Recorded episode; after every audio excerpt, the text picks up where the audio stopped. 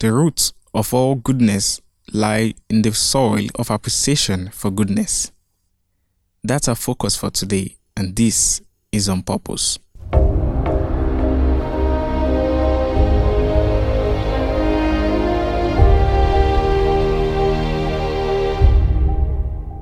Hello, my name is Joshua Holawi, and welcome to another episode of my podcast, On Purpose.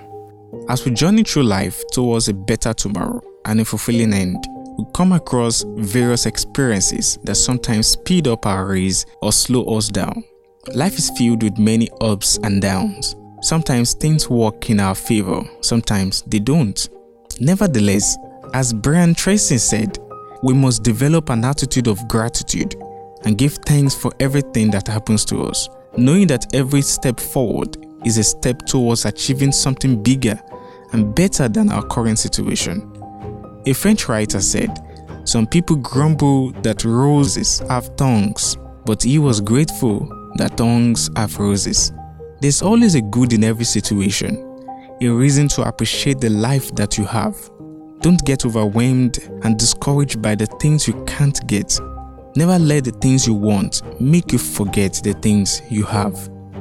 Cicero also said that gratitude is not only the greatest of virtues, but the parent of all others. In the words of Melody Beattie, gratitude makes sense of our past. It brings peace for today and creates a vision for tomorrow.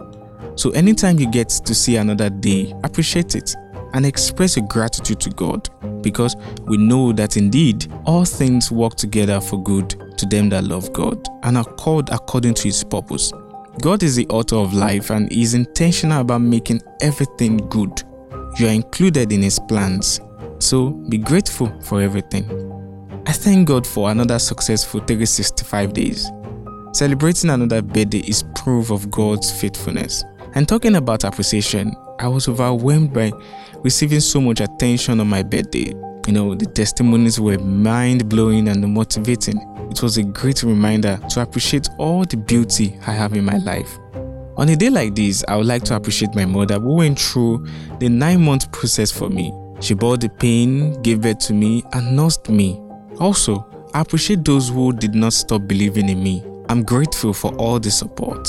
I appreciate all my teachers, mentors, and role models for how they have positioned themselves in my life. A wise man said that feeling gratitude and not expressing it is like wrapping a present and not giving it. Another wise man said that no duty is more urgent than that of returning thanks.